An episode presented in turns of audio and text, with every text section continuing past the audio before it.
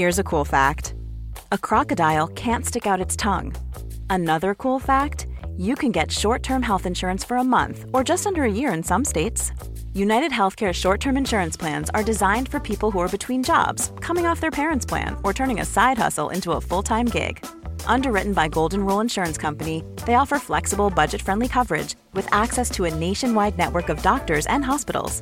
Get more cool facts about United Healthcare short term plans at uh1.com. Mom deserves the best, and there's no better place to shop for Mother's Day than Whole Foods Market. They're your destination for unbeatable savings, from premium gifts to show-stopping flowers and irresistible desserts. Start by saving 33% with Prime on all body care and candles. Then get a 15-stem bunch of tulips for just $9.99 each with Prime. Round out Mom's menu with festive rosé, irresistible berry chantilly cake, and more special treats. Come celebrate Mother's Day at Whole Foods Market.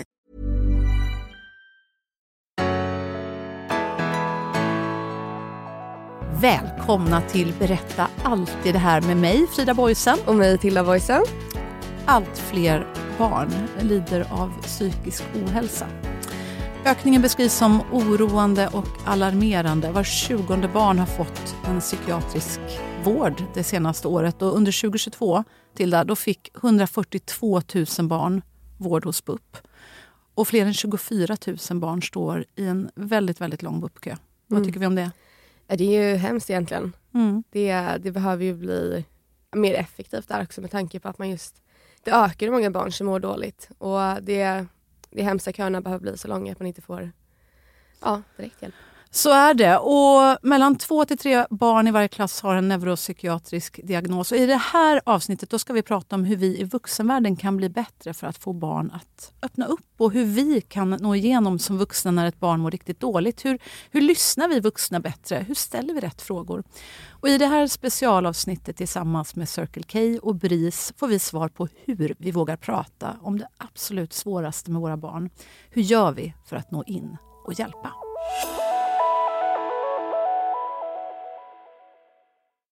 Tänk dig att du är i ett mörkt hål, alldeles ensam och du vet inte hur du ska ta dig ut.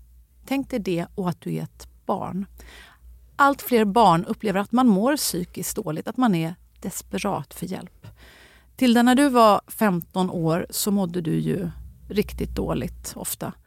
Och jag minns en helt vanlig morgon när vi satt och hade det supermysigt. Det var brunch jag hade Ja. fixat och vi, vi hade haft en ganska jobbig vecka allihop. Mm. Jag hade nog stressat omkring på jobbet och jag vet att du hade, du hade inte mått riktigt bra. Och det hade varit så under en lång tid egentligen, men det var liksom värre än vanligt. Och jag, jag verkligen ansträngde mig för att den här frukosten ska bli så himla bra. Jag lät alla ha sovmorgon och jag gjorde allt perfekt tyckte jag. Ja. Skivade gurka och tomater och det skulle bli Mm. som caprese-sallad och färsk juice. Jag hade varit ute och köpt och fixat och ronat. Ja. Så det är perfekta förutsättningar för Mm. en härlig brunch. Och så har vi någon liksom diskussion om, eh, jag tror det var, Vad handsprit. Just det. Ja. Det var Jag har rätt by the way. Precis, vi tyckte lite olika. Eh, Mm. Grabbarna i familjen tyckte att det var bättre Mm, med handsprit och du tyckte så med tvål och vatten såklart. alltså i längden, hur bakteriedöda det blir. Så Ja. bara, bästa är att vi använder båda. Precis, och då tyckte liksom uh, Arvid började han hacka ner på dig och säga Ja, vadå, det, det är inte ens bakterier det här handlar om, det är virus. Och plötsligt bara får du världens utbrott. Eh, massakrerar stolen. Och jag, jag, jag visste inte ens att den gick att sönder men det var liksom en hård plaststol med, plast och metall. Och du, du slår sönder den och mycket värre än så så börjar du slå dig själv i huvudet väldigt, väldigt hårt. Ja. och skriker att du inte orkar leva längre. Ehm, och det är ju, ja det var ju så hemskt så att jag visste inte vad jag, vad jag skulle göra. Det var helt fruktansvärt och jag bara kommer ihåg att jag skrek men snälla till att sluta. Jag ringer psykakuten, Ja, sluta var vad ska jag göra? Ja, men jag, blev liksom, jag blev så rädd för det Mm. gick inte att få stopp på dig. Och sen sprang du ut, vi ställde oss för dörren, jag kommer ihåg att jag Mm. ropade till Var. pappa. Vi, vi skriver ju om det här i vår bok Ja, om, om ni vill läsa läsa ännu mer om det här eh, i, i vår bok. Aldrig släppa taget. Men ehm, det slutar i alla fall med att du, du springer ut i, eh, innergården. ja, i strumplästen och, och står där och, och skakar typ alldeles själv i någon t-shirt. Och, eh, hur kändes det då? Du liksom flydde ut, du vill inte vara där inne mer. Ja men just då så kändes det väl väldigt hopplöst. Framförallt just att, eh, ja, men att eh, jag, jag blev ju uppenbarligen väldigt sur och ledsen i den stunden. Och eh, då när jag sitter där och inte vet vad jag ska göra och sen så, men typ, ja, du vill ju bara göra rätt. Men bara, nu ringer jag psykakuten om du inte slutar liksom, för du vet inte vad jag ska göra. Men det blir inte en sån trevlig liksom, situation för att lugna mig just då. Så jag känner mig väldigt, eh, ja, men lite desperat och hopplös egentligen. Så då så ringde jag faktiskt BRIS och frågade vad jag skulle göra Mm. när jag var där ute. Och hur var känslan då när, när det svarade någon där i andra änden? Kommer du ihåg vad Vi de hade sa? inte ett jättelångt samtal kan jag Nej. kan jag inte säga. Nej men det var väl, eh, vi har pratat typ en halv minut, sen så la jag på för att jag blev typ rädd, Mm. ser jag. Men det var inte deras fel. Men det, det var typ hej och liksom hur mår du och vad har hänt? Det var ja, trevligt bemötande. Var, var det i alla fall någon slags känsla då? Vad, vad, hände i dig när du ändå fick något? Nej, men det, det, Någon omtanke, det är härligt ändå att höra, även om det, jag inte pratat så länge så är det ju härligt att känna, speciellt i sådana situationer där jag i alla fall då känner mig såhär, men fan vad ni inte förstår hur jag känner och vad ni inte... Alltså att även om du bara vill göra rätt så blir det ju för mig en panikartad situation när jag sitter där och mår dåligt och skriker någon, ah, nu ringer jag psykakuten liksom. Det blir ju, jag har nästan till vägen.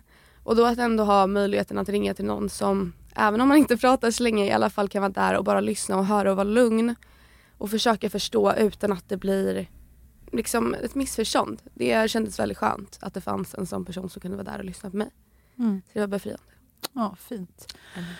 Och därför känns det förstås väldigt, för oss, eh, känslosamt Mm. och, fint och stort att få ha med oss BRIS i, i det här specialavsnittet. Verkligen. Och, och, och BRIS och Circle K är med oss i, i flera avsnitt. Så, och vi hoppas ju förstås att vi i det här avsnittet ska hitta nya svar till hur vi alla kan bli bättre och inte göra som jag gjorde då. Alltså, men jag menar det, herregud, man kan ju i alla fall lära tänker jag. Så. Verkligen, verkligen. Så att det var jättebra, tack för tipset. Jag ska inte skrika det mer om jag blir orolig. Och vi kommer alldeles strax att välkomna in dagens huvudgäst som är kurator på BRIS och som är just expert på livsviktiga samtal med barn. Men innan det en annan alldeles underbar gäst. Ja, jag och vi, vi älskar ju tanken på att alla kan göra skillnad för Verkligen. att få till förändring i samhället. Jag tror att det är när alla tänker vad kan jag göra? Mm. Vad kan jag göra för att hjälpa barn? Och vad kan jag göra för att hjälpa... Ja, men det är ju faktiskt det viktigaste vi har, tänker jag. Så att alla kan vi göra något och det spelar ingen roll liksom vilken roll man har i samhället. Om man är förälder eller om man är en kompis till någon som kanske har något barn eller om man är idrottsledare, konstnär, lärare, journalist och inte minst företagsledare. Jag tänker att näringslivet har ett sånt stort ansvar för de har ju sån Verkligen. möjlighet Mm. på massa olika sätt. Och ett företag som verkligen har bestämt sig för att göra skillnad för barn är just Circle K som sponsrar BRIS år efter år.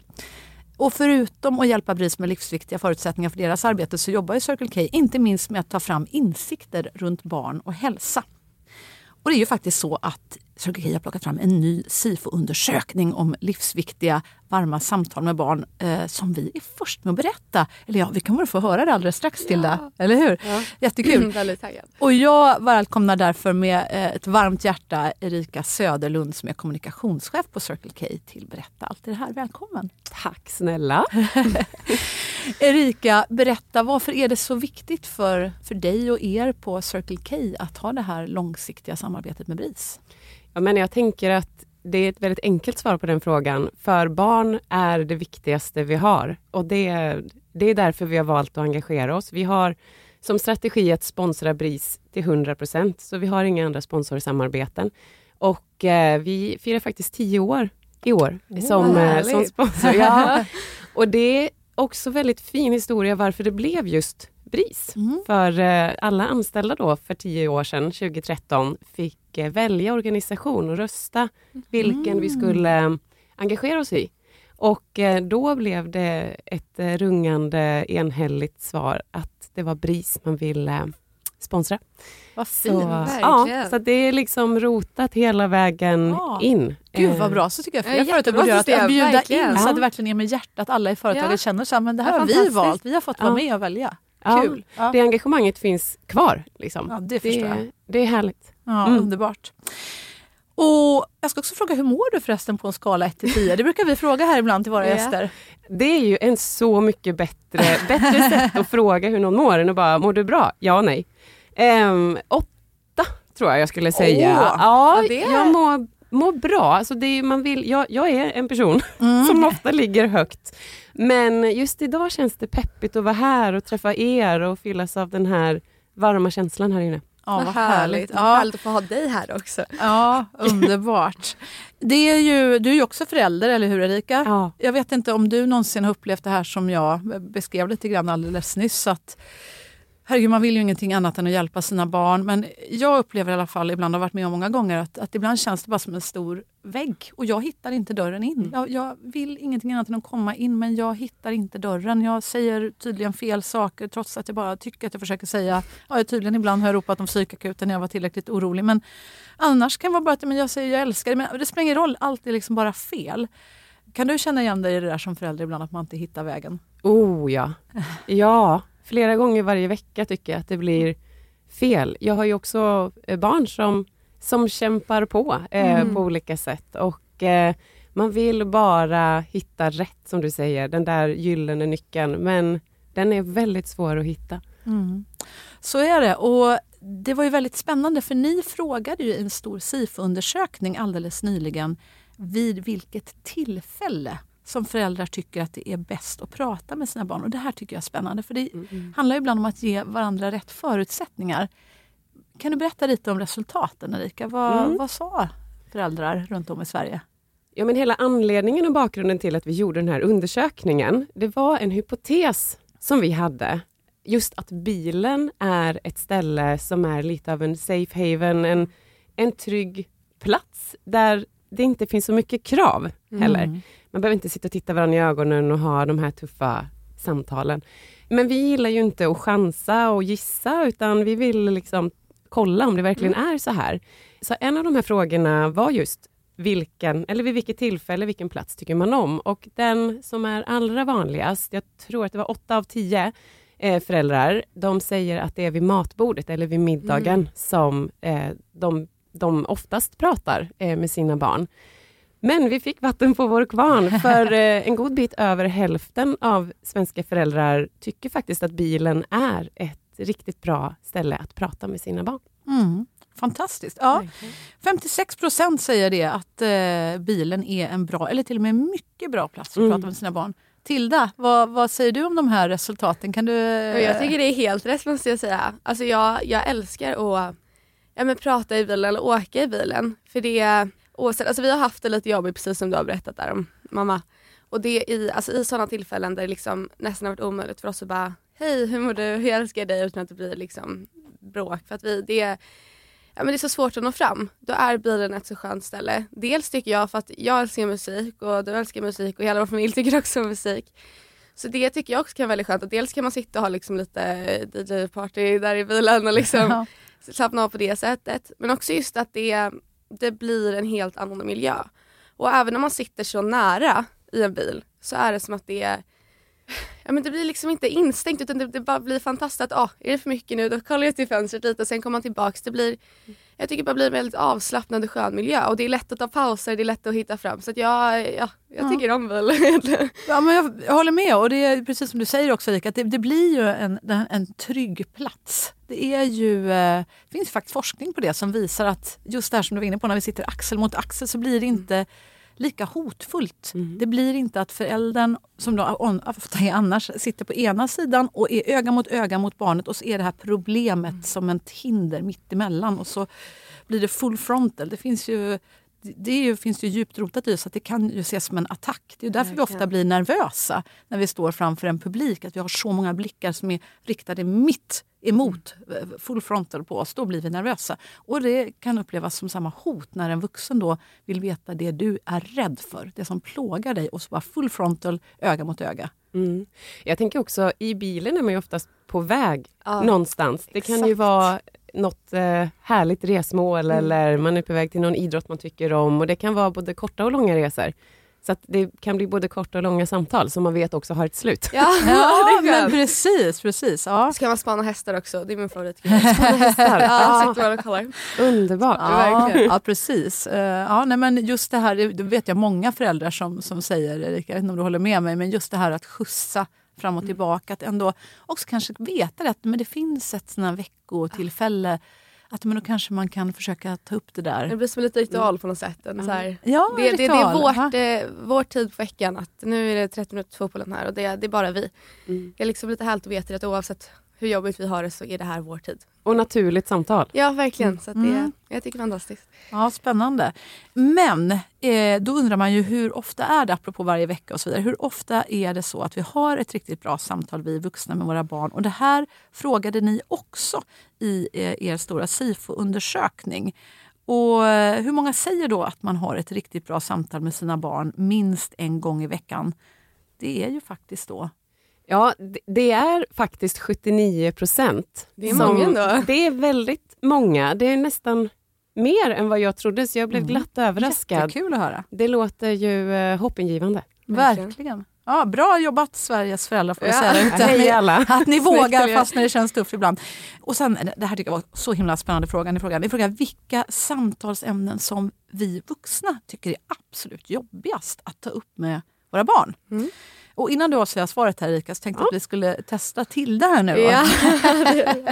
Om du kan gissa. eh, hur många... Tre, väl tre eh, samtalsämnen som du tror att föräldrar drar sig för att prata med barn och unga Alltså om. jag vet inte om det är föräldrar men jag tycker skolan kan vara ett jobbigt ämne. Mm. Eh, beroende på om det går bra eller dåligt självfallet. Ja. Eh, men sen kanske, jag vet inte, lite lag och ordning eller på att säga, men lite så här, eh, vad heter det? Ja, Ja men lite gränser, typ när jag ska komma hem och det här får du göra och utegång och ja det ja. Mm. eh, Och sen så, um, ja, men jag inte, många föräldrar kanske är svårt att prata om eh, ja, men typ nätet, sociala medier och allt Mm. det funkar. Det kanske med att det är ibland lite svårt att nå fram. Bra gissningar. Eh, du, du sitter ju på, på svaren, Erika. Ja, men Tilde är ju inne på någonting här. Plats tre är faktiskt delad mellan exakt det som du nämnde här. Mm. Eh, regler och när man ska komma hem och vad man får och inte får göra. Mm. Det kommer på plats tre tillsammans med vad barnen gör på sociala medier. Det Jag är så- rätt. Ja, precis. Så att, eh, helt rätt. Bra gissat där. Ja. Väldigt bra. Men sen är det faktiskt plats två. Det är psykisk ohälsa. Mhm. Mm. Och det är ju någonting som vi har hört väldigt mycket om i medierapportering nu Mm. också, att det, det är fruktansvärt höga tal. Du inledde ju med det också Frida. Mm. Och plats ett är sex och samlevnad. Jaha. Det är förvånansvärt nog fortfarande, Fortfarande svårt. lite känsligt. Ja, Ja, för många. Det var, jag tror att det var en femtedel som tycker att det är gud. riktigt svårt. Ja. Helt Men det samtalet kanske man inte behöver ha så många gånger, eller? Alltså om det nu är... Nej. Nej. Nej, faktiskt. men det är fortfarande så svårt. Ja, men jag känner också det. Det tycker inte jag har varit faktiskt det absolut svåraste. Jag tänker Nej. att, dels tänker jag att det är någonting, apropå det här med skol, psykisk ohälsa på schemat har ju varit en stor debatt i Sverige. En väldigt viktig debatt tycker Mm. Ja, jag. verkligen. För där står vi alla lite handfallna. Mm. Eh, det, är så här, ha, ha, ha, hur jag pratar man om det här och gud, vet inte. Men däremot så är det ju självklart att jag, jag kommer ihåg när min gamla biologilärare Torsten hette han för länge sedan i Västra Frölunda i Göteborg, hade någon hammare och skulle trä på den där En rosa hammare? kondomen på Vilka jävla proffs. och, så, så, och jag kände så här, herregud, i skolan man, man får ju läsa om allt. eh, Ja. Och, och, alltså, Även hur, hur barn blir till och könssjukdomar och, och skydd och hitan och ditan. Men, men det är klart, man kan ju behöva prata ännu mer om det. Men, Ja. eh, lite förvånande. Men, men däremot psykisk ohälsa nummer två. Mm. Eh, där, där, där har vi ju inte samma verktyg de flesta av oss med oss, varken barn eller vuxna. Nej. Vilket är livsfarligt egentligen om man tänker till. Där tror jag också att, kanske om jag får gissa, eh, det finns nog också en rädsla att göra fel, Mm. att säga fel sak som leder barnet i fel riktning. Lite som ni ändå Ja, har upplevt också, som absolut. jag också har upplevt. Det, det är ju Men det eh, är klurigt att det är hitta rätt. klurigt. Ja. Och säga rätt också om det redan är en jobbig situation. Man vill liksom inte göra fel så det blir Nej. ännu värre. Så att Och det... prata för mycket. Eller ja, för lite. exakt. Det, Ja, är, det är exakt. svårt att hitta Balans. rätt väg där. Ja. Två, två öron och en mun har jag lärt mig Ja. att det är bättre att, att Jaha, lyssna om det går. ja, men försöker jag ta med mig. det. men, eh, ja. men Erika, eh, jättestort tack för eh, verkligen att, att ni är med och stöttar BRIS och lyfter deras arbete. Det är ju helt fantastiskt. Eh, och att ni kämpar för, för barnens rätt i samhället helt enkelt. Har du något tips du vill skicka med till andra? Någonting du har lärt dig eh, som funkar för dig i alla fall kommunikationsmässigt i, i samtal med barn? Jag fokuserar nog mycket på ehm, ögon och kroppsspråk Mm. för att se när är det stopp. När ska jag inte, när, när bör min välvilja backa? Gud vad Ja. bra. Alltså det tycker jag fler borde göra. Du gillar det? Din jag, älskar- jag tycker det är så viktigt för det är, det är många som inte är bra på det. Egentligen. Alltså just läsa, jag tycker också det är väldigt intressant för jag har älskat djur hela mitt liv också. Ja. Så man, man, man ser ju att ja, om, om en häst börjar liksom, ja, nu får du ge det liksom. Om man inte slutar då får man ju spark liksom. Så att, jag, jag tycker det är väldigt viktigt med kroppsspråk för man märker också där att ja, en människa kanske, man försöker hålla ögonkontakt och bara prata och de bara sätter sig lite på Ja. sniskan, håller liksom inte kvar. Man känner så här, ja jag ser att det är obekvämt, då tar vi lite lugnt just nu. Ja. Och det är en sån, en sån bra verktyg. Så det jag tycker jag är fantastiskt måste jag Yay, säga. spännande! Ja, men tack Erika, vilket Tack bra tips snälla. du lämnar oss med. Och supertack för att du kom hit idag till Berätta allt det här. Och nu kommer vi strax att få träffa dagens huvudgäst. Katarina Nylund, kurator på BRIS. Tack Erika för att du kom. Tack. Thank Katarina Nylund, Katti ska vi egentligen säga. Du är kurator på BRIS. Varmt välkommen hit till Berätta allt det här. Tack så hemskt mycket. Ja, kurator på BRIS. Vad, vad gör man då?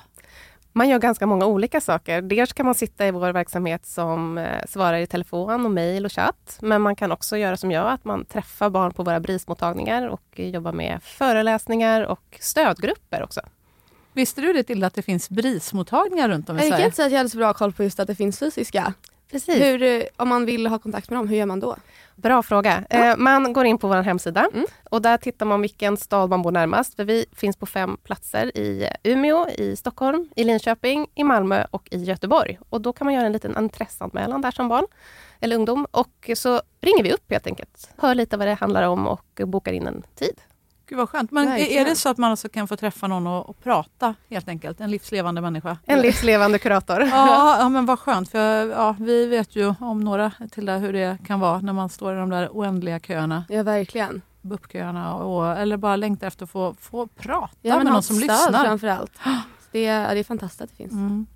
Men Kattis, vad säger du? Vi, vi ser ju eh, siffrorna vartåt de barkar men märker ni på BRIS av att det är fler barn som mår psykiskt dåligt?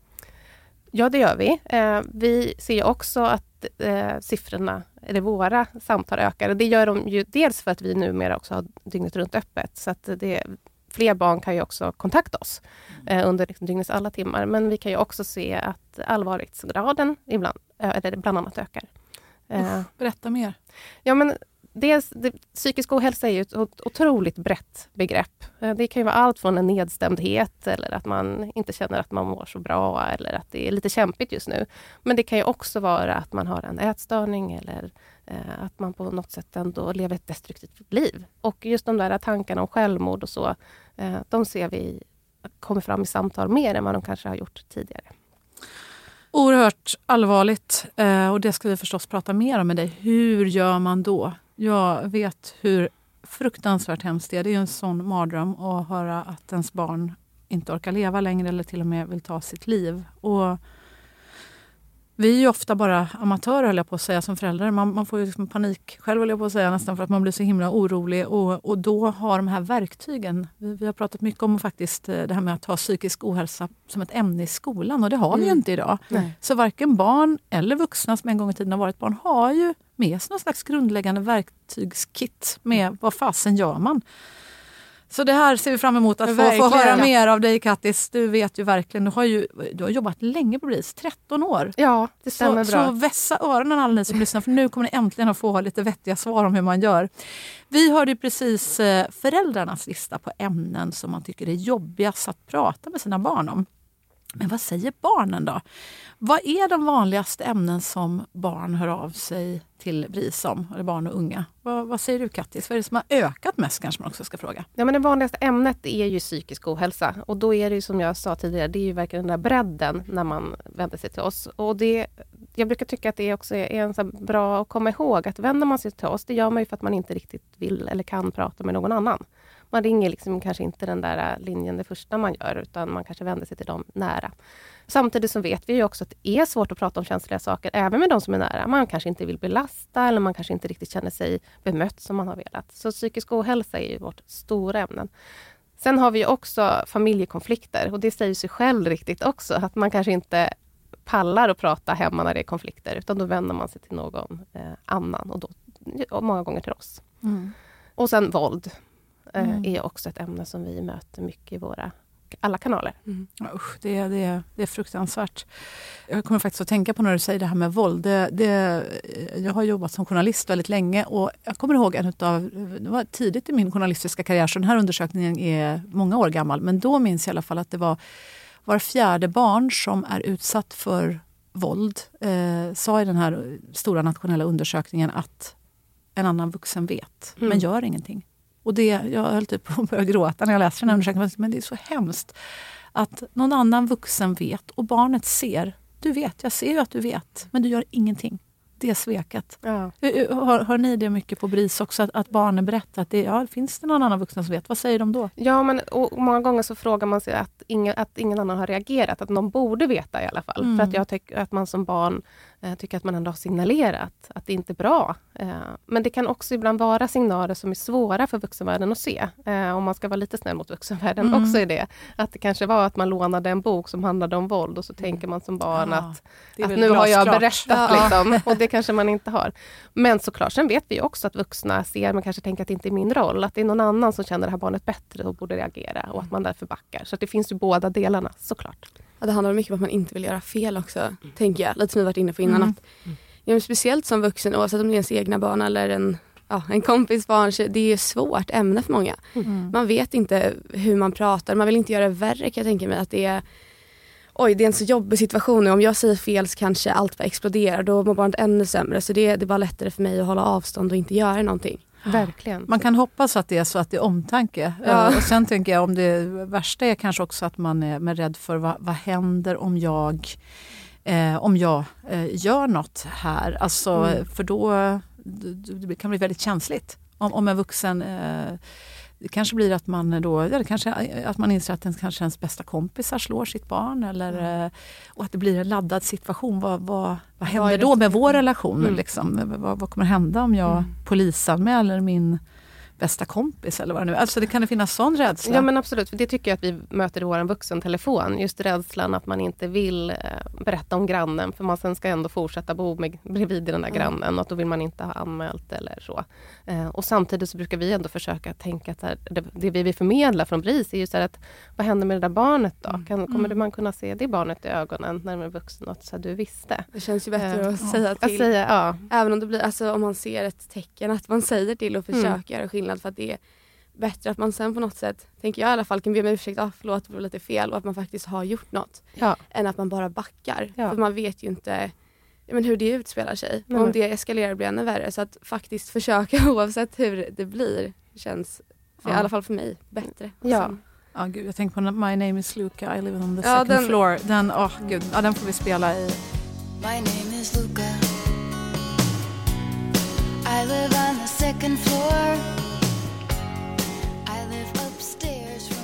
Men eh, så, så är det och eh, som, precis som du säger kan man se det barnet i, i ögonen. Eh, det är en väldigt viktig fråga. Där finns det många fina initiativ. Jag tänker huskurage och allt möjligt om hur man kan göra för att, för att gripa in. Bra att ni stöttar föräldrarna Verkligen. i er föräldratelefon. Bra att du tipsar om Ja. den också. Men om vi då backar till det här med, med psykisk ohälsa och som du sa ett väldigt vitt spektrum. Om man misstänker, om vi börjar med kanske då lite, eh, men hemskt nog höll jag på att säga, om man misstänker att ens barn har ångest. Eh, vad, vad gör man då? Hur gör man för att, att ta upp det här ämnet ens? Jag tror att den stora liksom risken med föräldrar är att man tänker att man ska ha så mycket svar. Alltså om jag tar upp någonting så måste jag sen kunna svara på alla frågor som kommer eller jag behöver veta exakt vad jag ska liksom tipsa om vidare. Men egentligen handlar det mest bara om att visa att jag ser dig. Mm. Så här, det verkar inte må något bra. Och att det är in, ingången. Att jag, jag blir lite orolig för att jag märker att du drar dig undan eller jag märker att du verkar stressad i de här situationerna. Eller vad det är nu mamma märker. Och att det får vara ingången. Och sen behöver man inte tänka exakt vad man ska ställa för frågor sen. För sen handlar det mycket om ett lyssnande. Att lyssnandet i sig är så otroligt viktigt i samtalet. Att vi är så himla, vi vuxna, vi vill så gärna prata. Mm. Och vill så, så gärna tipsa. Men vi ska liksom lyssna. Ser att du nickar här till Ja. jag tycker det är alltså väldigt, väldigt klokt egentligen. Att, jag tänker att det är därför, ja men det bara spekulerar jag, men jag tänker många antingen ringer till BRIS eller söker just ja, men, psykologisk vård bara för att man vill ha någon där ofta. Det, jag tänker att alla kanske inte vill ha, åh jag mår så dåligt, berätta exakt vad det är jag ska göra för att bättre utan det är mer att det här är jobbigt för mig Och jag vill bara kunna sitta ner och prata och ha någon där som lyssnar. Mm. Och ingen blir sur, ingen missförstår utan någon är bara där och hör vad jag har att säga. För det är ju så befriande att men bryta tystnaden överlag. Att om det är till ens bästa kompis eller till BRIS, vem det nu är, att det finns någon där som hör och som ser och som bara förstår. Man behöver inte alltid ha svar eller ja men bara att man lyssnar. Ja, och jag, jag känner ju igen mig som guilty as charged här. Eh, alltså jag, jag vet inte hur många gånger jag, jag är så ivrig att springa till lösningarna. Mm. Precis det du säger, att vi, den fällan vi ofta går i. Att, att, att jag tänker att men nu, ja men det är det som är problemet. Ja, men om du har ångest, kan du, kan, då kanske du kan prova det här eller det här. Eller var eller, glad, det är det Ja, ja, men kan du bara prova och vara lite... eh, Jag, har- jag har sagt alla fel tror jag, verkligen. Så om det är någon som är orolig för att man har sagt fel, titta på mig för här, här, här har ni facit på alla Ja. fel. Ja. Jag har gjort många rätt också. Ja men tack. Men, ja, ja, men eh, gud, vad, varför? Men det är väl att man är så ivrig att laga. Man vill hjälpa. Ja, och jag tänker så här, grund, grundtanken är ju liksom är god och speciellt när det handlar om ens egna barn. Alltså det är, man är ju så otroligt känslomässigt Mm. nära och då Mm. vill man ju bara fixa det som inte funkar. Som när, när barnen var små och man kunde liksom sätta plåstret och så var det bra. Och så funkar ju inte liksom psyket riktigt utan det är ju en processer på ett helt annat sätt. Exakt, handlar det inte mycket om tålamod egentligen. Och det, Mm. det är nog faktiskt också egentligen en av mina värsta grenar. Men det är något jag har fått öva på mycket faktiskt. Och det, det får man vara tacksam för. Jag fick den frågan häromdagen. Vad har du fått öva på mycket? Eller vad har du fått lära dig mycket i livet senaste tiden? Jag bara, Mm. Tålamod. Mm. För när det handlar om psykisk hälsa så är det som du säger, det tar tid. Ja, Det är ingen quick fix. Det är inte bara att knäppa i fingrarna och tro att "Ja, men nu blir det bra. Hej då ångest, nu försvann det. Utan det, det är att andas, Mm. lyssna. och förstå liksom mekanismerna bakom. Alltså Mm. ångesten är ju symptom på någonting annat. Mm. Eh, Så mycket av det jag tänker att vi kommer nämna idag, det är ju Mm. symptom. Det är inte det som är grundorsaken oftast. Nej. Men okej, men Kattis, här är du inne på något väldigt viktigt. För okej, då har du liksom lagt grunden. Lyssna, ta det lugnt. Tänk inte att du ska springa in till lösningarna. Men sen säger du också något väldigt viktigt här. Att det är ju ändå samtalet världens egentligen som är problemet. Man får inte bara ångest av ingenting utan det finns en orsak. Mm. Och när vi har pratat med många eh, i den här podden, liksom, föräldrar och medmänniskor, så, så tyvärr är det ju så att egentligen så ska ju samtalet vara första hjälpen när ett barn mår dåligt i, också i vården. Mm. Men idag blir det snabbt också, om det står mellan tabletter och Mm. terapi, så tyvärr är det många i alla fall som säger till oss att det blir ofta tabletter för att det kanske också faktiskt är en billigare lösning ibland. Eh, men hur gör vi nu då om man kan tidigare få en första hjälpen? Det är så långa köer till BUP. Att vi alla blir bättre på det här med samtalet. Mm. Om man först har lyssnat då. Hur gör man sen då för att försöka närma sig det här? Vad är det egentligen som gör att du får ångest? Hur säger man ens det? Säkert inte som jag gjorde nu. Hur gör du? Som Ja, hur gör jag? Får jag tänka efter lite? Nej, men, eh, dels så brukar jag börja med så, vad har du själv tänkt? Alltså, vad, vad har du själv tänkt? Vad tror du att det här beror på? Har du någon aning? Det vet man ju inte alltid. Ibland har man ju bara känslan innan man förstår varför man har den. Men ändå börja närma sig det. Har du själv eh, funderat på varför det här kommer? Och när det kommer? I vilka situationer? Mm. Eh, där brukar jag liksom uppehålla mig lite. Och ibland så kanske man inte, som sagt inte har tänkt på det själv. Men då har jag börjat så ett frö, för då kommer de där tankarna att börja liksom fundera. Ja, varför gör jag det här egentligen? Eller varför känner jag så här? Och så börjar man kanske lägga det där pusslet. För mycket handlar ju om ett pusselarbete på något sätt. Att förstå sig själv. Och det kan ju vara det är saker som har hänt, men det kan ju också vara vem man är som person. Alltså hur, vilka, vilka förmågor man har eller så. Eller, eh, ja, hur nu ska jag uttrycka mig, men, men, hur, ja, men ens personlighet helt Mm. enkelt. Mm. Eh, Så att lite sådär att, att och återigen där, inte vara för snabb att nu ska vi hitta lösningen Mm. ut, eller liksom orsaken så snabbt. Mm. Men det är också precis att man ger lite tid kanske att om man säger det en gång Mm. och då, då har man kanske lite bakhuvudet som känner, ah, nu gör jag det här, men nu mådde jag lite sämre och sen så kan man liksom tillsammans kanske hitta vad det är som är orsaken. Ja. Så det är väl väldigt bra råd det med. Jag tycker det lät väldigt klokt eh, att försöka låta den som faktiskt sitter förmodligen egentligen på svaren vara den som också blir en meddetektiv i att Mm. luska rätt på, det, på, på vad är som egentligen orsakar den här ångesten exempelvis.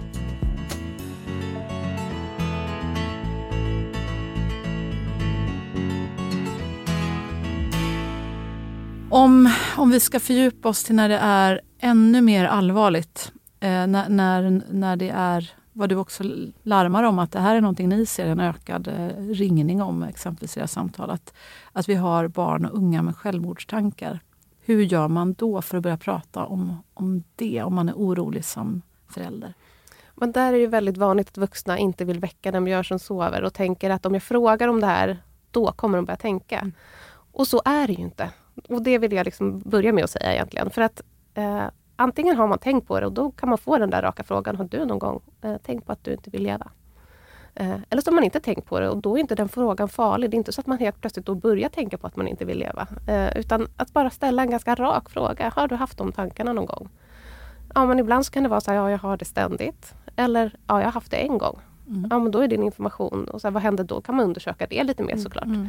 Men att vara väldigt rak i de frågorna och inte rygga för de frågorna om man som förälder eller vuxen i närhet är orolig för dem. Mm. Eh, För då har vi ett ansvar tycker jag, att man ändå ska få ställa det. Och vad, vad ska man göra sen då? Säg att det är så att det är ett barn som säger ja men jag har sådana tankar ganska ofta. Ja, men dels bemöter man sig, det låter tufft. Tänker jag. Att man behöver få bekräfta den känslan. Det låter jättetufft att ha det så. Och förmodligen så är man förälder så, så rusar det förmodligen massa känslor inom en när man får höra att ens barn inte vill leva. För det är ungefär det värsta eh, tänker jag en förälder kan höra. Men det gäller att bara liksom, eh, hålla sig fast i stolen och, Mm. och försöka bara liksom, ta emot det och behålla sitt lugn. Eh, och tänka så här, vet du vad, då får vi försöka lösa det här tillsammans. Mm. För så ska du inte behöva känna. Så att man behåller lugnet. Sen behöver inte presentera alla lösningar hur vi ska göra där och då den där första gången. Men att så här, nu har du berättat. Det var ett jätteviktigt första steg. Mm. Och bekräfta det. Mm. Och vad, vad gör man sen då? För jag tänker om, om man är förälder kanske man inte är kurator på, på BRIS exempelvis med massor av år av erfarenhet utan man kanske bara är en, en vanlig människa som Mm. försöker göra sitt bästa men känner sig helt hjälplös. Vad gör man sen då? För jag menar, man vill ju inte att det här barnet ska göra något hemskt mot sig själv och något farligt. Nej, och, och såklart. Och jag tänker här behöver man ju också professionell hjälp. Eh, om, man, om man har ett barn som inte vill leva, då behöver man eh, få hjälp professionellt. Sen, och, och man behöver oftast hjälp för sin egen del också. Få stöd för att liksom kunna vara det där bra stödet för sitt barn. Så att jag tänker att ett första steg kan ju vara att själv undersöka möjlighet. Vad finns det för möjligheter?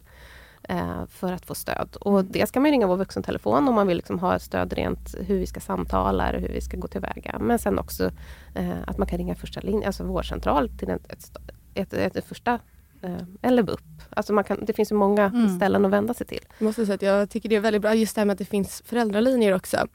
För jag tänker att även om det är menar, en ung som mår väldigt, väldigt dåligt. Jag tänker att, men, lite som du har berättat om och som ja, men, vi har haft det svårt. Och det är väldigt svårt att nå fram. Och det tänker jag mig också att när det är sådana situationer, ibland när unga mår dåligt, inte orkar leva längre eller har mycket ångest, vad det nu än är, så är det inte ovanligt heller att familjen på något sätt blir lite att det kan bli en ganska jobbig relation hemma. Att föräldrarna vet inte vad de ska göra och man får lite panik. Kan jag tänka mig, nu är inte jag en Mm. förälder men att det blir väldigt mycket känslor och man ja, förhoppningsvis grundar det sig bara kärlek och att man är Mm. rädd och man vet inte vad man ska göra. Och det blir, ja, men, i vårt fall har det lite Mm. ibland att det blir bara bråk och det gör det ännu svårare att närma sig. Och då blir det värre på alla fronter för då kanske hemmamiljön blir att alla är så osäkra på vad de ska säga att det blir, det känns ja, pressat och jobbigt istället. Så Mm. just att kunna ringa som förälder och säga ja men antingen bara prata eller ställa frågor, det känns så viktigt för jag tror verkligen att det kan göra ja, men allt så mycket lättare. Och just att man hittar vägar in och kunna prata och få stöd i det. Mm. För det vet jag att du också har sagt Mm. att det, det är svårt och det finns inte så mycket hjälp du har fått för det kanske när det har varit bråkigt. Att du har liksom inte vetat vad du ska Nej, jag får söka hjälp, att jag liksom. har faktiskt inte ringt föräldralinjen på BRIS. Jag fattar inte varför jag inte gjorde det. Det var Nej, det- idiotiskt. Det borde jag ha gjort såklart. Men eh, det, jag hoppas att någon hör detta nu. Så att, eh, för det, det, det som du säger, det är Ja. faktiskt inte lätt att få hjälp. Alltså.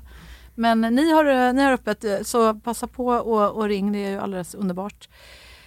Det finns ju fler eh, hemska eh, ämnen och det kanske är liknande svar på alla egentligen. Men, men jag tänker på ett ämne som, som är väldigt svårt. Det är det här med, med självskada också. Om man har ett barn som, som skär sig själv eller man hittar eh, ja, blodiga bindor och skalpeller och sånt där. Vad, vad gör man då? Har du något tips kring det?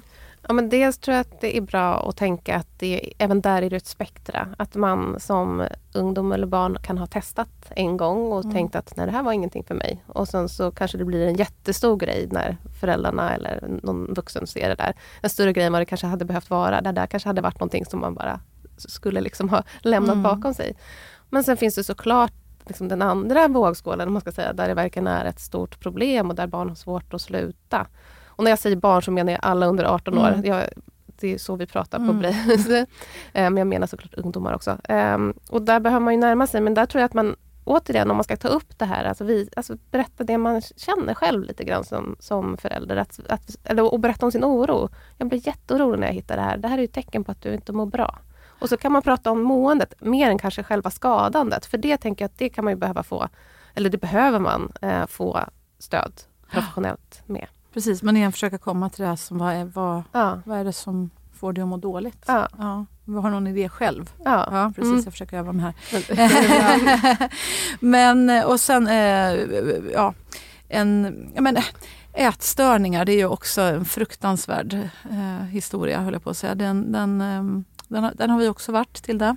Och jag tycker det är så läskigt det här med, med mat och, och det, där, är, där är jag ju inte ensam. Jag vet många vänner och många människor där ute som lyssnar som är så oroliga kring det här med maten och ens barn. Eh, hur, och jag upplever att det är så laddat när man sitter där vid matbordet och så tänker man oj oj oj, nu pillas det in, nu är det, det kommer inte in någonting i munnen igen. Mm. Mm. Och man får svar som att men jag har redan ätit och men jag är inte hungrig. Och, men jag, och så tänker man, nej, men har du verkligen ätit? Jag tror inte det. Och så Nej. kanske man ser att ens barn ja, aldrig äter, går ner jättemycket i vikt eller vad det nu kan vara för någonting. Det är ju alla möjliga varianter. Vad, vad, vad gör man kring det här? Ja, och ätstörningar är ju, det är ju, så, det är ju svårt. Det förstår jag verkligen Mm. att föräldrar tycker. Det, och jag tror att även ibland professionen tycker det är svårt ibland också. För att en del av, av sjukdomsbilden är ju att man förnekar att det är ett problem. Mm. Och då är det svårt att prata om det. Ehm, ehm, men jag återigen, om jag ska vara lite upprepande, så tänker jag att det handlar ju om måendet bakom. Även det här kan man ha olika orsaker varför man har fått en ätstörning. Jag tänker att vi också lever mycket i ett ätstört samhälle. Jag tänker att alla, eh, både kvinnor och män, men kanske främst kvinnor som, som har växt upp, eh, har liksom haft tankar om sin kropp. Mm. Sen finns det ju liksom hela spektrat även där. Och att man kan sätta ord på det. Men sen så är det inte alltid liksom kroppen som alltid är det som triggar en ätstörning. Det kan ju vara ett straff mot sig Mm. själv också. Och så så det, är, det är svårt det där med att, att prata kropp. Men, och därför tänker jag att man går ingången med måendet ändå. Mm. Här, jag ser att du tappar i vikt och jag ser att du petar i maten. Jag blir jätteorolig hur du mår. Och jag ser det. Mm. Att, så, att, så, att man, så att man känner sig sedd i det och jag bryr mig. Jag tycker det är så vist. Alltså just allt det säger egentligen att det är att man tar lite kanske avstånd från alltså exakt vad det är man säger eller vad det är som händer. Att mer att det just man ser vad det är som ligger bakom. För det är ju det som spelar roll egentligen oavsett vad man säger eller vad man gör. Just hur mår du och hur kan vi jobba där utifrån. För just om det blir för stor fokus på ja ah, nu har du gått ner i vikt eller ah, nu ser jag att du har självskadat. Att det kan ju bara skapa ännu mer, men då kanske inte jag vågar prata i framtiden. För nu blev det här en sån stor grej och det blev så mycket fokus på det att det var för jobbigt för mig att ta upp. Och just om man, även fast man självfallet ser det också, så att man tar kanske inte lika mycket vikt för det utan just hur mår du? Mm. Att det egentligen är det som är viktigast. Sen tänker jag på att alla vuxna är ju förstås inte föräldrar till barn som mår dåligt, unga. Hur gör man om man är fotbollstränare eh, och misstänker att ett barn barn inte mår bra eller om man är lärare eller ja, en vän till familjen kanske eller någon annan vuxen i närheten. Hur, hur kan man kliva in där utan att gå över gränser men ändå göra någonting? Det, det, så vi inte hamnar i det här att barnen säger att ja, men jag vet, min, min, min fotbollstränare visste ju, eller vad det nu är, men Mm. gjorde inget. Nej, men jag tror att våga fråga ändå är en, en viktigt att tänka. Men som du säger också, att inte gå över gränser. Att får man ett nej så behöver man ju också respektera det. Eh, och det där är ju, det där är ju svårt för oss vuxna. För när vi väl har sett någonting, väl vågat fråga, då vill vi ju också att barn ska svara. Mm. Vi vill liksom att så här, nu vill vi få den där berättelsen och förstå och sen så vill inte barnet det. Men då tänker jag att vi ändå har visat att mig så går det att berätta. För jag Mm. såg. Så då har vi ändå liksom möjliggjort någonting. Så att så här, våga fråga tänker jag ändå skicka med vuxna runt omkring. Men Mm. hur gör man då? Och, och är det bara, räcker det med en gång? För jag, jag tänker så här, när jag, jag var ju barn en gång i tiden och eh, hade också inte alltid superhärligt hemma och det var våld. Eh, min pappa slog mig exempelvis och eh, jag vet att jag fick den frågan från någon just kurator som blev hemskickad till oss faktiskt från Jaha. kommunen någon gång när jag hade varit hemma väldigt länge för att jag hade varit eh, sjuk. Eh, så jag hade inte gått i skolan på nästan en månad och då antar jag att skolan larmade väl och blev orolig. Jag tänkte vad är det med den här Frida? Hon kommer ju inte längre. Bra ändå att skolan eh, faktiskt... Jag gissar att det var skolan. Ja, eller för, för, nu. ja, det ändå måste ju varit det. det Ja. Någon, ja, det kan ju varit kanske någon vän eller granne, vad vet jag. Men eh, det var i alla fall en kurator som kom från kommunen. Och, eh, och då vet jag att vi, vi höll på att sitta och måla och greja i några böcker. Och, eh, och då vet jag att hon frågar, men eh, hur är det? Är, det eh, är det någon som slår dig? Nej, sa jag direkt. Mm. Alltså, det kom liksom eh, ögonblickligen som Mm. en ryggmärgsreflex. För att jag ville skydda mina föräldrar, min pappa. Eh, eh, för jag tänkte, vad, vad händer om jag skulle säga ja? Ja. Alltså det kom så blixtsnabbt som en instinkt Men det att skydda min ofta det familj. tänker jag. Att just man, oavsett det där så, alltså just grundläggande så älskar man ju alltså fortfarande sina föräldrar. Det ligger ju väldigt djupt in, inne i oss. Så att just oavsett hur det är, speciellt när man är liten tänker jag. Man, Mm. man, kärleken finns ju kvar, man vill ju inget hellre än att liksom allt ska vara bra, man vill vara en familj framförallt. Mm. Jag tänker då, då kan det vara, det kommer ju liksom direkt att nej. Ja. för att man, man, vill, man vill inte göra fel. Nej, men, nej men precis. Så, så, så då tänker jag, hur, hur gör man då som eh, kurator eller som, som den här tränaren eller den läraren eller vem det nu kan vara? Är det så att, jag vet inte om det hade hjälpt om de hade frågat igen. Jag, vet, jag skrev om det här i, i min bok Du är inte längre min dotter. Och då var det en av mina gamla lärare som hörde av sig, en mellanstadielärare som var helt fantastisk för övrigt. Liksom. Eh, Lena Wendel om du hör det här. Hon var helt underbar. Och skrev att eh, men Frida, jag är så ledsen att jag inte såg dig. Jag förstod inte. Alltså, du var ju också så glad i skolan och du var liksom den sista jag trodde Ja. skulle vara med om det här. Men vad gud, säg vad kunde jag gjort? Jag bara, "Ja, men du gjorde allting. För du, du var så glad och du Ja. gav mig så mycket värme. Och för mig var skolan en plats där jag kände mig väldigt, väldigt trygg. Och liksom fick vuxna som såg Vad mig och bekräftade mig. Och, ja, men du vet, så jag sa, du gjorde redan allt. Det var fantastiskt. Jag längtade efter att få komma eh, och träffa dig varje Mm. dag. Så du gav mig så otroligt mycket. Så tänk inte så, utan tänk att du gjorde allt rätt. Nej, men jag tänker att det där är jätteviktigt. Att vuxna kan göra så mycket även fast de inte får, får historien bakom. Att man ändå är en viktig, viktig vuxen. Mm. Och att absolut kan man fråga igen. Men vi vet ju också att de allra bästa barn som har blivit utsatta för våld inte berättar. Mm. Det vet vi. Mm. Att det är så det är. För man skyddar, precis som du sa, att man skyddar eh, sina föräldrar för att man också älskar men också för att man inte vet vad som ska hända. Det finns ju något läskigt att berätta. Alltså det finns ju massa hinder för att berätta om saker som händer hemma. Eh, för att det är en ovisshet. Ja. och kommer pappa hamna i fängelse? Är det mitt fel? Alltså det, Ja, finns men så, det finns en otroligt... Så att, att vi ska tänka att bara för vi frågar, kommer barn berätta? Så kommer det ju inte vara. Men har vi frågat, då har vi visat att vi har sett. Och kan vi också möta barn och se barn, även liksom de där barnen som inte ens anar. Om vi möter varje barn så kommer vi vara betydelsefulla vuxna. Ja men precis, att Mm. man, eh, men allting kanske, ja, men som det var för, för mig där när jag var liten. att man behöver ju inte alltid bara prata om det jobbiga utan som sagt vuxna kan ju ge en, en, en känsla att du är viktig, jag ser dig och nu gör vi något roligt tillsammans. Ja. Och det kan ju ge kraften till barnet att, att orka igenom skiten också. Att vis. man, man bjuder en trygghet. Ja, precis. Jag tänker nu är vi ju eh, ja, i början av ett nytt läsår, alltså skolan drar igång. Och eh, skolan är ju en anledning att många barn mår dåligt. Eh, Jag vet, Tim Berglings Foundation gjorde en stor undersökning häromåret där de frågade svenska barn vad de tyckte var den största anledningen till psykisk ohälsa. Och det, där var ju svaret enhälligt skolan. Mm.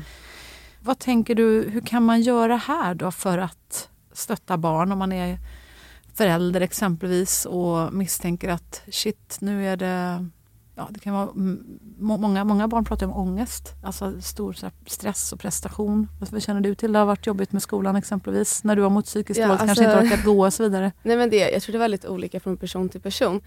Men det, ja men för mig just när jag tagit skolan så har det kanske egentligen inte handlat om skolan i grund och botten utan det har inte varit problemet i sig utan mer ja, men just måendet överlag och det går ju ut över skolan. Ofta att om man mår dåligt och inte orkar gå till skolan och stanna hemma då, ja, då missar man ju och betygen går ner och det blir frånvaro så det, det påverkar ju så. Och i och med det, för mig i alla fall, så blev ju det en stressfaktor sen. Även fast skolan inte var grunden i hela just att, ja, för jag hade så här, ja men så jag var ganska liten egentligen, allt går bra för mig i skolan, jag har haft bra betyg och jag har varit jättelärare och så. Och sen så när det liksom går ner på något sätt och man redan mår dåligt, då blir det liksom ännu mer så här, ja, allt blir sämre. För det är det som alltid har gått så bra, som har varit ja, men, en grund egentligen, Mm. blir så mycket sämre. Så man, Jaha, jag lyckas med ingenting, liksom. det blir inte bra överhuvudtaget. Och att det, det för mig skapar en stress. Mm, precis, så då, då, faller det benet också på något Ja. vis. Liksom att då, och- så hur gör man då, då som, som barn, om man ska, eller vuxen menar jag, hur ska man stötta sitt, sitt, sitt barn om om man kanske inte kan gå till skolan, så har vi haft en del, liksom, Mm. att du inte har orkat gå till skolan och, och man försöker få skolans hjälp. Vad, vad fasen gör man som förälder? Det här är eh, virrvarr kan jag säga. Ja, och en bred fråga. skulle en man kunna säga. jäkligt bred fråga och en väldigt vanlig fråga ja, tror jag. absolut. Och dels lite som, som ni var inne på, beror ju lite på vilken anledning Ja. man inte vill gå. Handlar det om mobbning eller handlar det om eh, höga krav eller ett dåligt mående så behöver man ju såklart angripa det på lite olika sätt. Men jag vet till exempel om man pratar om mobbning så handlar det mycket om att där behöver ju skolan också involveras. Det är till och med lagstadgat Absolut. att de ska göra det. Eh, Men att man som, som barn kanske också kan få ett eget stöd eh, som också kan vara utanför skolan. Eh, för att liksom orka med det där som är tufft och jobbigt. Och ofta så kan det också bli en avlastning för föräldrar också, att man vet att det finns andra vuxna som engagerar sig. Men sen handlar det också om att lägga nivån på krav. Ja. Alltså, och att hjälpa ungdomar med det också. Att man har många, mycket krav på sig själv. Det kanske inte alltid kommer utifrån, utan det liksom kommer inifrån. Och att försöka avlasta i det. Eh, och sätta saker i perspektiv. Att eh, ja, men det här är ett år av ditt jättelånga liv. Det tror jag är väldigt viktigt. Ja. För det, ja, men nu, nu har ju ni helt eh, släppt egentligen, men det var ju en period, jag kommer ihåg typ, jag vet inte om det var sexan eller vad det nu var. Mm. Och så återigen, ni hade haft bra betyg och ni hade också haft det när ni var små. Liksom. Så det var, det var ändå så här, ja, men om det var typ under, eller C var så här, det var grunden egentligen, det var typ det lägsta. Så då kom jag med det någon gång Mm. i typ sexan, om det var historia eller vad det nu var. Mhm. Och ni blev ganska ja, sura på det, jag gav ett utvecklingssamtal, ni bara vad fan är det här liksom? För att ni, ni hade Jag svor. Jo, Ja, ni var det. faktiskt sura, ni var, ni var irriterade och det, Nej, jag, det förstår jag inte. dementerar det här. Ja. aha okej, ja då, då. Nej, Nej, men men det, det- jag förstår att det inte var, jag menar att ni menade illa egentligen, bara, men det här har aldrig hänt, vad, liksom, vad kommer det här ifrån? Men jag vet att det för mig, efter det och just då, det blev så här jättestress. För innan det har jag liksom aldrig riktigt, eller lite, men inte på samma nivå känt så här att ah, nu måste jag göra det här, men att det blev en sån stor reaktion, jag sa men gud, nu måste jag hålla på mer. Mm. Man kanske liksom just, att betyg är, alltså dels är det inte i hela världen. Att det är så lätt att plugga upp och det går att ta igen, men kanske också att man kan se på något sätt också att betyg kan reflektera på något annat. Att om betygen liksom går ner och allt blir värdelöst, att man kanske inte direkt som förälder, även fast det är svårt, jag säger inte att alla Mm. men att det blir att man kanske bara, men gud vad, nu får du plugga, nu får du skärpa liksom, vad håller du på med, vad, vad händer här? Att man blir så, men gud. Men istället kanske så här, oj, vad, varför händer det här? Är, det, är allt bra med dig? Har det varit något, liksom, att man kanske släpper just fokuset lite på betygen och kan se det som Mm. ett signalement på att något annat är fel. Ja, jo, absolut. Och du, du har ju helt rätt i att jag, jag kommer ihåg också att jag blev sådär lite, väldigt chockad faktiskt. Jag bara Ja. tänkte, men herregud vad hände här? Tilda som alltid kommer hem med A och B. Alltså, va? Det? Vad, vad, vad har hänt? Har du inte, har du inte pluggat ordentligt? Vad, har du inte läst på på proven? Mm. Eftersom jag visste att du hade den här nivån i dig, alltså hade jag vetat att ja, men för dig så är det en jättebra eh, achievement att nå ett D. Liksom. Men, men Ja. här visste jag att du liksom hade en, en annan nivå i det. Och då, dumt nog då så, så, så, så, så sa men gud varför hade du bara så här? Men som sagt, jag har blivit klokare. Men tyvärr tog det några år. Eh, och, eh, nej, men nu känner jag bara sådär att jag, jag skiter ju fullständigt i vad du har för betyg. Mm. Helt ärligt. Min prio nu för tiden är ett, att du lever. Att du är två, lycklig och, och tre, frisk. Eller om det är tre, två, frisk och tre lycklig. Ja, men det, är de grejerna, det är de tre grejerna som är Mm. allt på något vis. Och precis som du också säger Katti, så, så, betyg kan man ta igen. Det, det finns tusen vägar. Liksom. Mm. Det, det är verkligen absolut, det är inte viktigt överhuvudtaget Nej. egentligen. Eh, om man jämför med livet, eh, lycklig och hälsa. Ja. Ja, vad, vad säger du, vad skulle jag gjort här Kattis när, när mitt barn kommer hem och och det var inte bara det, sen blev det ju F-varningar här sen blev, det, sen blev det F och sen blev det usch, och sen bara eh, känner man herregud nu är allt kaos. Eh, vad hände? Nej, men, jag tänker också att vi som föräldrar så vill man ju också ha några krav på sina barn. Alltså det, det kan man ju också som barn må bra av om man är frisk och mår bra. Mm. Att ha liksom någon form av krav verkligen. för att liksom inte bara latcha igenom. Mm. Alltså för, för krav, det kommer man ju som vuxen möta på massa sätt Mm. och det behöver vi som vuxna eller föräldrar sätta på barn. Mm. Men det är just när barn börjar må dåligt och inte klarar av den kraven, då behöver vi ju backa backa och där är vi inte alltid i takt för vi har inte riktigt fattat Mm. att det här beror på någonting annat eller sådär. Eh, så där tänker jag så här, nej men det tog väl kanske ett tag innan du fattade det. Eh, och, då, och när du gjorde det så backade du. Eh, Ja, och, det, och det är så vi får vara, vi får ju vara lite snälla mot varandra, Mm. mot oss själva i det också. Mm. Som, som vuxna och föräldrar. Ja, det här med backa, det är i alla fall ett tips som jag har fått från alla.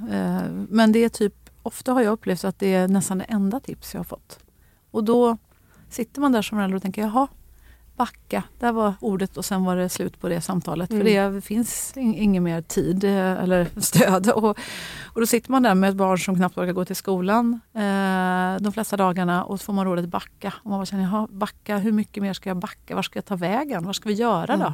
Liksom. Hur kommer man framåt när man bara backar? Liksom? Kan jag tänka Ja. att det är... Ja, nej men, eh, vad, vad, ja det, är, det är en tuff och, och stor fråga förstås. Men eh, ja, vad, vad har du för tips? Vad kan man, vad kan man få för råd då, som förälder när man också ska försöka hitta ett samarbete med Mm. skolan när man nu har ett barn som mår psykiskt dåligt? Vad, vad brukar du tipsa om då? Ja, men dels brukar jag försöka fokusera på trygghet. Mm. Eh, att hur gör vi så att barn och ungdomar blir trygga i skolan? Eh, för att det handlar ju, ja, men oavsett om det handlar om mobbning eller andra situationer Mm. så, så ska skolan kännas som, som en trygg plats att gå till. Och det kan handla om att man vet eh, vem man kan prata med i skolan. Finns det en lärare som man Ja, men när eh, jag får ångest eller när jag får panik eller vad det nu kan vara, då kan jag gå till den här läraren eller den här skolkuratorn eller vad det, den här vuxna. Eh, att det liksom gör upp en plan tillsammans både med skolan och med ungdomen eller barnet. Eh, och att det också blir en trygghet för, för en som förälder också. Att man vet att barnet inte är självt där och ensamt i skolan på något sätt som ibland kan kännas. Mm. Så det är väl ett, ett sånt tips. För, då- och att jag tror att så här, trygghet är att det får vara lite ledord i liksom alla områden man jobbar i. Även hemma då när man känner att man har backat. Men då, det man kan då istället göra, så här, men då får jag stå för någon trygghet här hemma. Att vi har någon stabilitet, att de vet att man alltid kan prata med mig eller vad det nu kan vara. Mm. Eh, vi försöker ändå erbjuda roliga saker, sen kanske inte det nappas på det. Det vet Mm. jag att så är det ju också, att man inte är så sugen. Men, men att så här, jag erbjuder det för att visa att jag vill vara med dig. Eh, att, Vad att, kan det vara för grejer man kan erbjuda? Ja, men beror lite beror på vad man har för gemensamma intressen. Men det kan Mm. vara allt från att ta en promenad tillsammans eller gå ut med hunden tillsammans. Eller ska vi åka och kolla på den där filmen? Eller ja, men så här, små saker i vardagen. Ehm, Men som, som signalerar så här, jag som förälder, jag vill vara med dig. Ja. För du är betydelsefull för mig. Det är väl superviktigt. Jag vet, eh, det är faktiskt när vi spelar in det här är en väldigt sorglig dag för, för mig. För det är två år sedan vår vän Anders Nunstedt dog som var en fantastisk människa. Mm. Och han, jag kommer ihåg, sa en bra grej till, eh, till min man någon gång när vi hade det skitjobbigt. Eh, Och vi hade så svårt att, att nå fram eh, till dig till och sådär. Och så sa han, men vad fan, äh, gör vad som helst bara. bara åk till soptippen.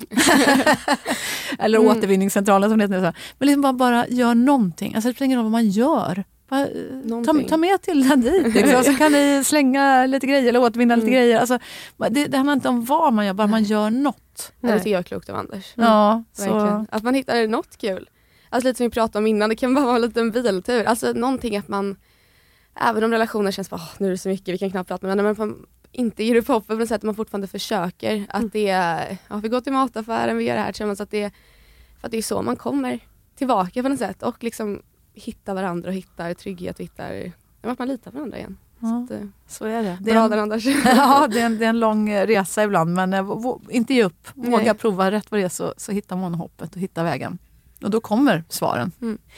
Om man nu är barn eller tonåring och lyssnar eh, på det här programmet, vad har du för tips då? Hur, hur ska man göra om man är barn? För det är ju ofta det som du får svara på också och dina kollegor.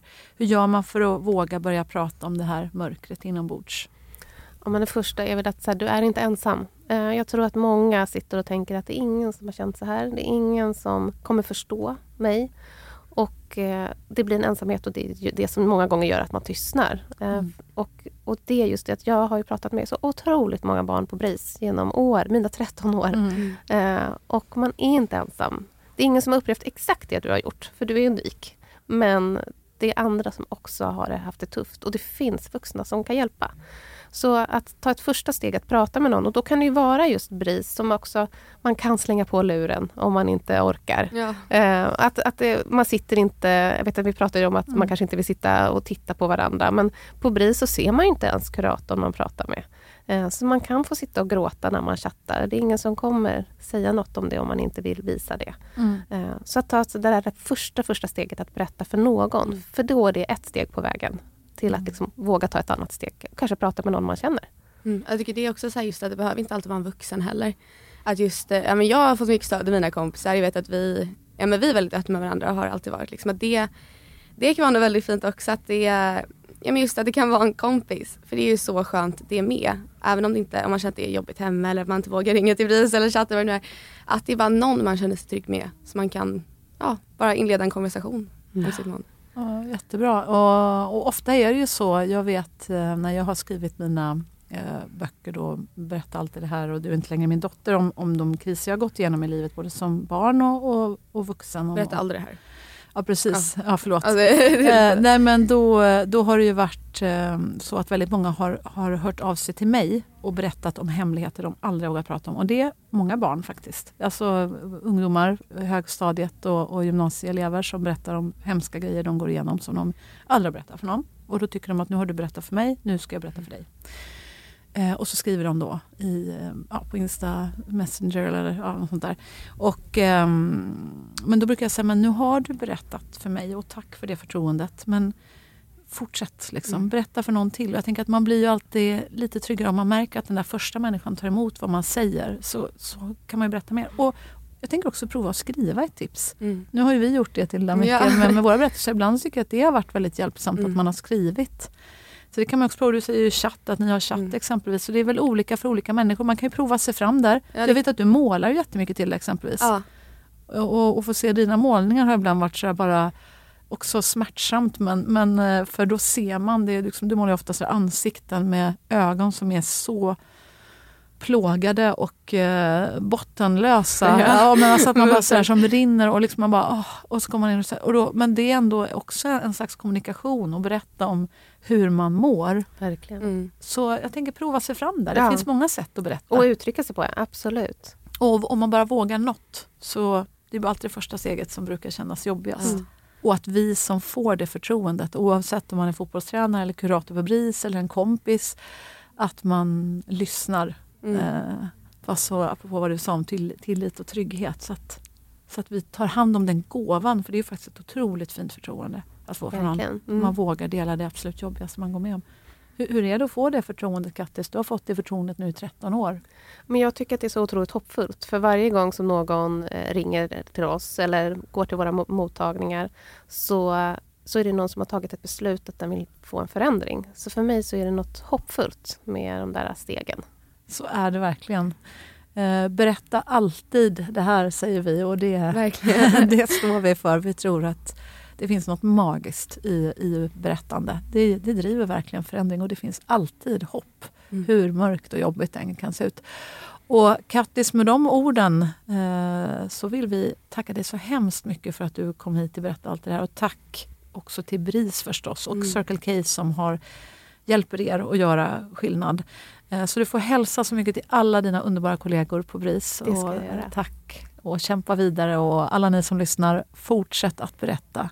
Ja, och alla ni som lyssnar, om ni känner att ni behöver någon som lyssnar så är ju BRIS ett perfekt ja, väg att göra det helt enkelt. Ja. Så eh, berätta, berätta gärna om, om den här podden också. Berätta vidare om, om BRIS arbete och allt ni har fått lära er nu så, så sprider vi hoppet tillsammans. Ta hand om er där ute. Hej då. Hej då!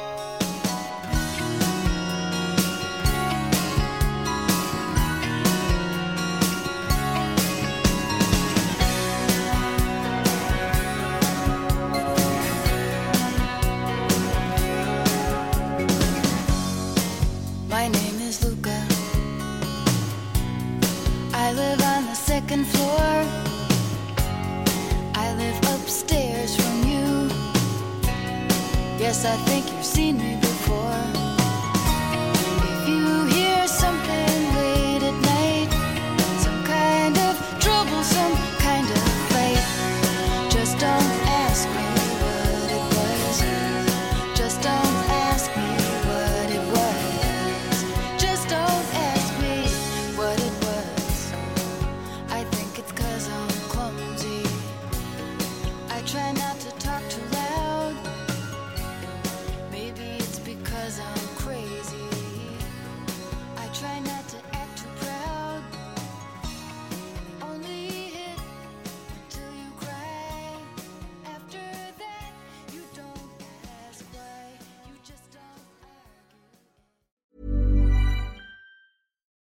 deserves the best, and there's no better place to shop for Mother's Day than Whole Foods Market. They're your destination for unbeatable savings, from premium gifts to show-stopping flowers and irresistible desserts. Start by saving 33% with Prime on all body care and candles. Then get a 15-stem bunch of tulips for just $9.99 each with Prime. Round out Mom's menu with festive rosé, irresistible berry chantilly cake, and more special treats. Come celebrate Mother's Day at Whole Foods Market. Hey, it's Paige DeSorbo from Giggly Squad. High quality fashion without the price tag. Say hello to Quince.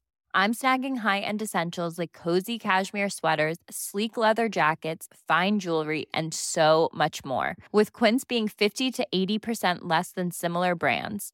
And they partner with factories that prioritize safe, ethical, and responsible manufacturing. I love that. Luxury quality within reach. Go to quince.com slash style to get free shipping and 365 day returns on your next order. Quince.com slash style.